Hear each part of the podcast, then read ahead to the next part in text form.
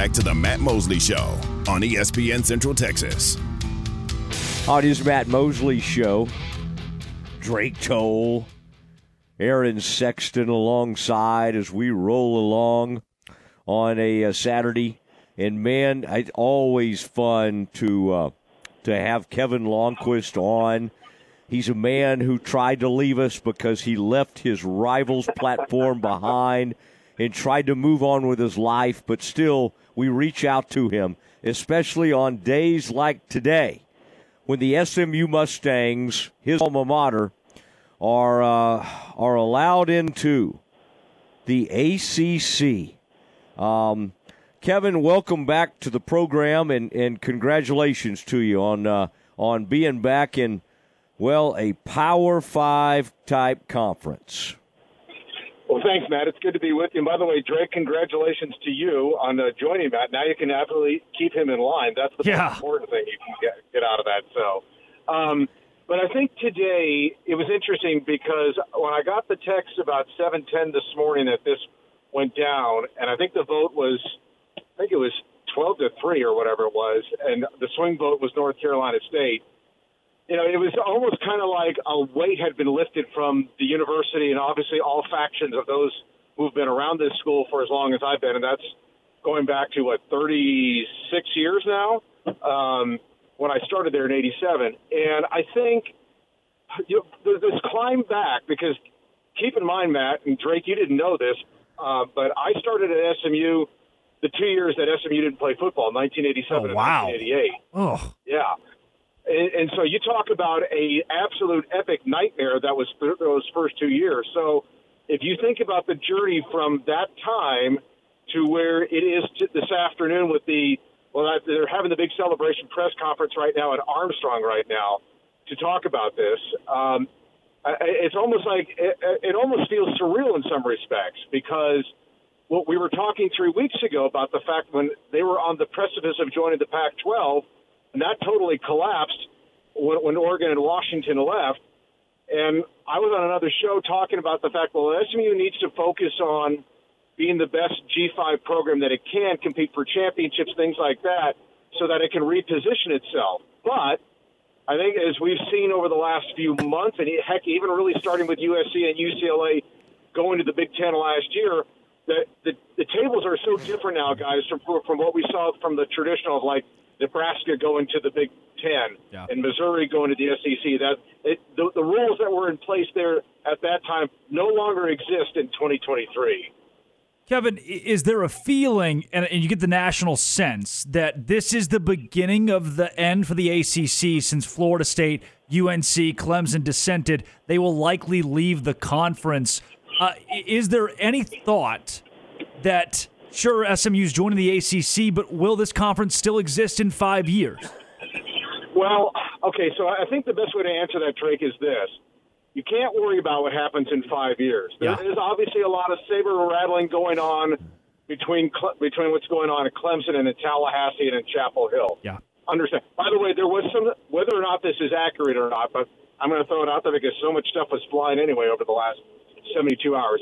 But there had seemed to be support from UNC for this edition until that board of trustees uh, tweet went out last night, mm. voicing their displeasure over this and saying we hope that they go against it. And it was kind of like it's you know how politicking goes on in the background where you say, all right, we'll look like we're that we're staying above board, but if you do it, then you look like the hero, that sort of thing. Which yeah. I th- if you believe that theory, then that's where NC State looks like the theory, and and UNC doesn't catch the shade. Now, as far as the future is concerned for the conference after Stanford, Cal, and SMU are added and whatever happens with that, I think the best way to answer that is that eh, these three universities have to look at this five year window, and whatever happens with the conference, especially including the grant of rights, which are pretty hard, still pretty hard to get out of.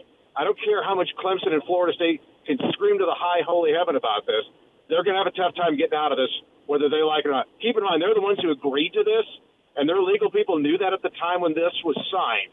So for them to cry about this, they, have to look in the mirror and say, there's not a lot we can do about this unless there's a, a significant financial uh, part involved in this. But SMU, Cal, and Stanford have to look at this and say, what can we do to put ourselves in the best athletic position so that if there is a huge maneuvering again over the next five years, this won't ha- this will keep happening over the next few years, guys. It will. I mean, but they, they just have to keep working at it and positioning themselves. Perfect example for SMU over the last 10 to 15 years. They've contributed a quarter of a billion dollars in new facilities or upgrades and that sort of thing.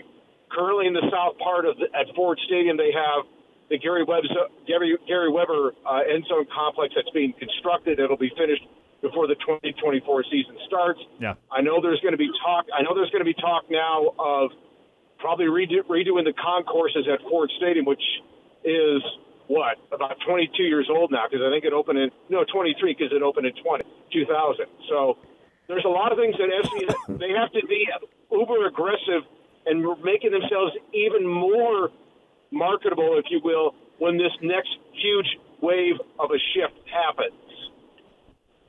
Kevin Lonnquist joining us, formerly of Rivals. He's become a free agent. A lot of folks are trying to secure him. He's like I, he's he's got no interest right now. I don't think he, I think he's enjoyed having a break from talking to all these uh, recruits. Um, but uh, oh, you ain't lying. I I got to think that how weird is that that just a few months ago in February, George Kliavkoff, the commissioner of the Pac 12, was on campus at an SMU basketball game. And there was so much about that, and people seeing him right. and trying to take pictures and everything.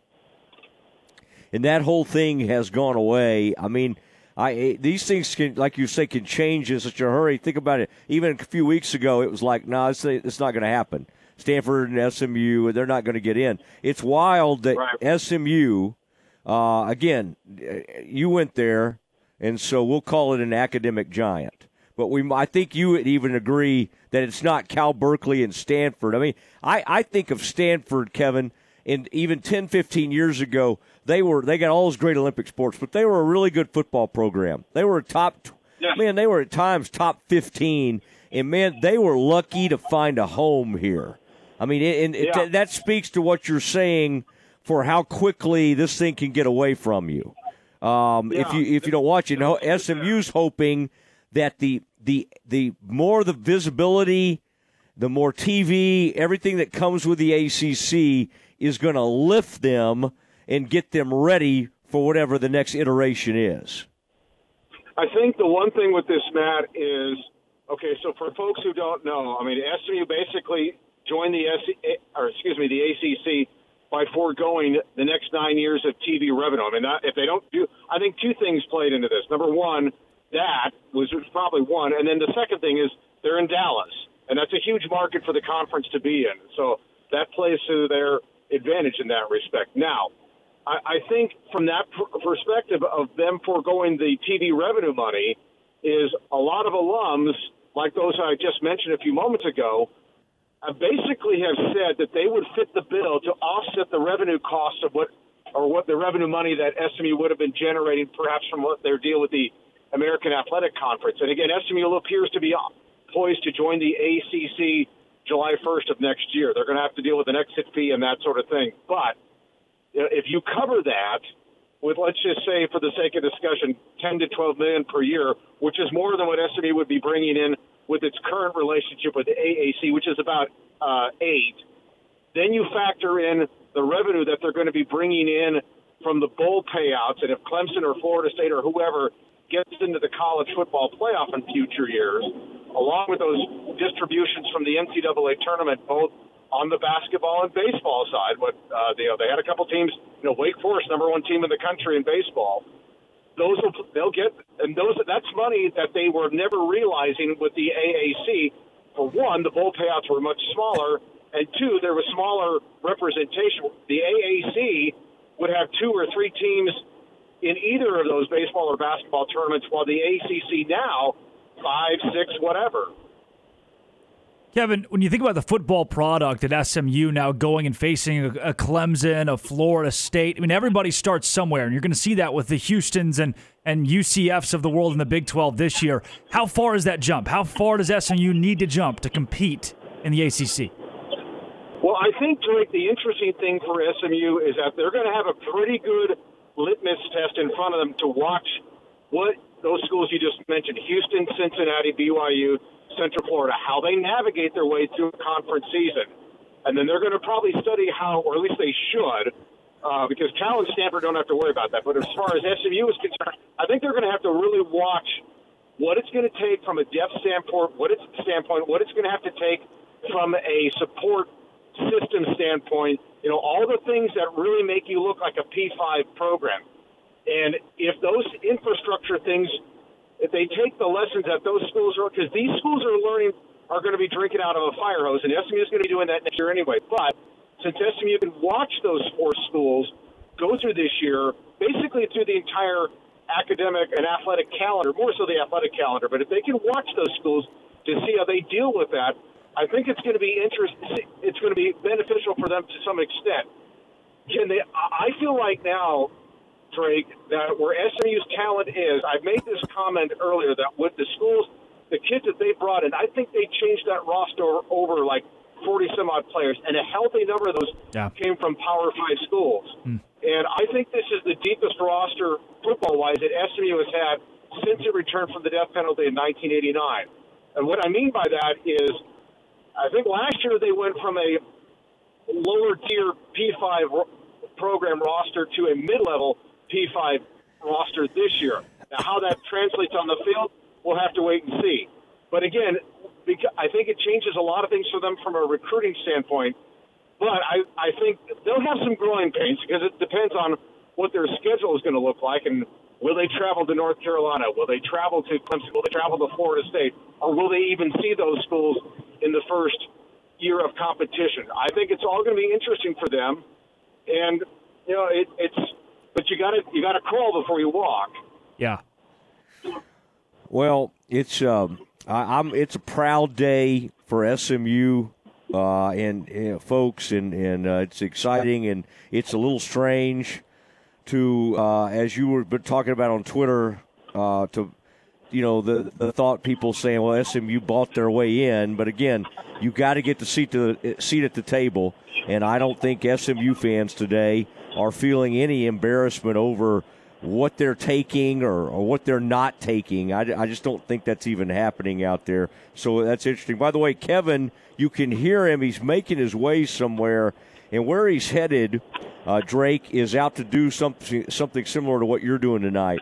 He'll be at Denton C.H. Collins Stadium, and uh, he'll have the Denton Guyer Wildcats, a juggernaut in uh, high school football, against the Aledo Bearcats which has how many state championships now uh, in the last like 15 years? Would you say, Kevin?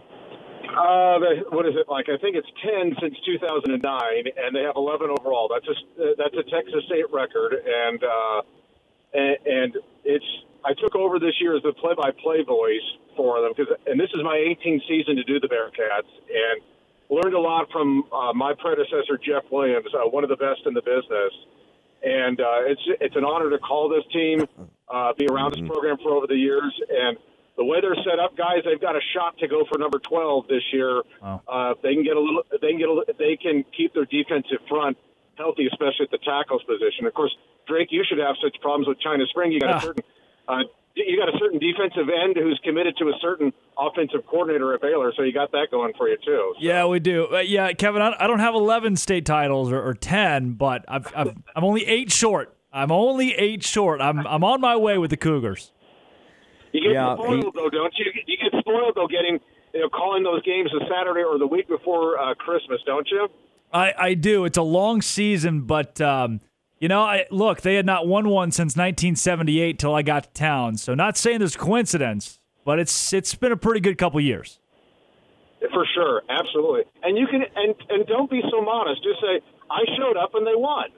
The toll effect is that what you're saying? Is that what you just called it, Kevin? You called it the toll effect. I would say I, if if you don't say it, Drake, then I will. okay.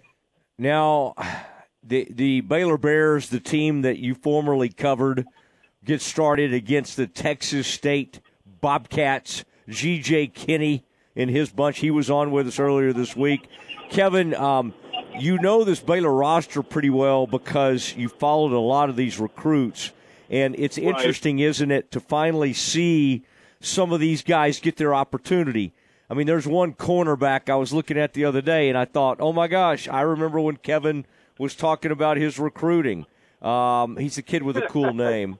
Um, anyway, you know, you remember they do, do those little uh, those little um, uh, videos of the things driving around in the miniature cars.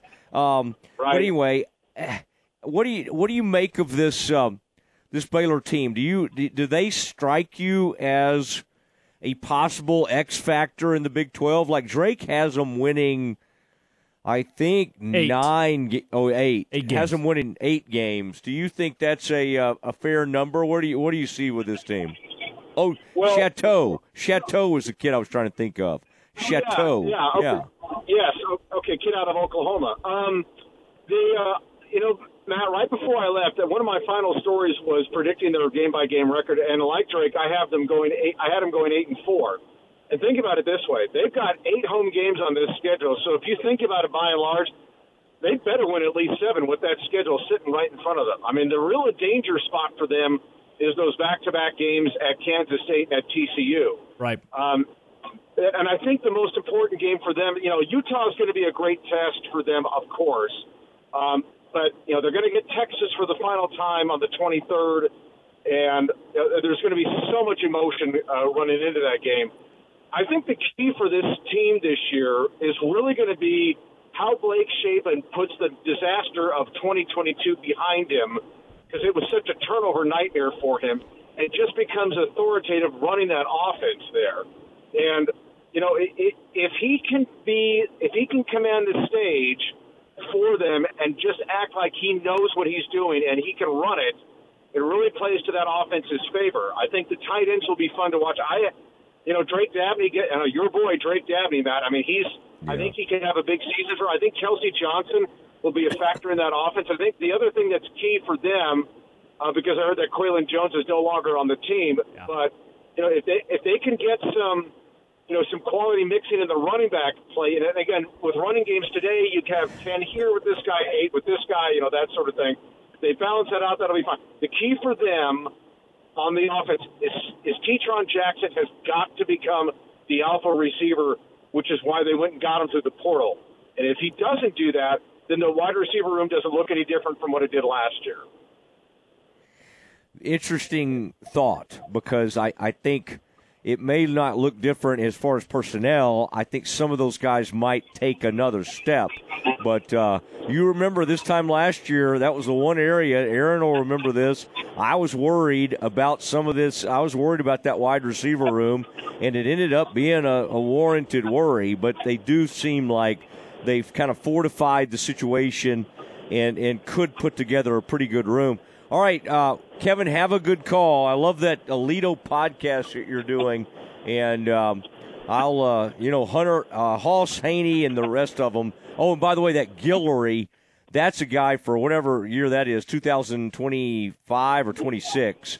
I think that guy's going to be unreal. 26.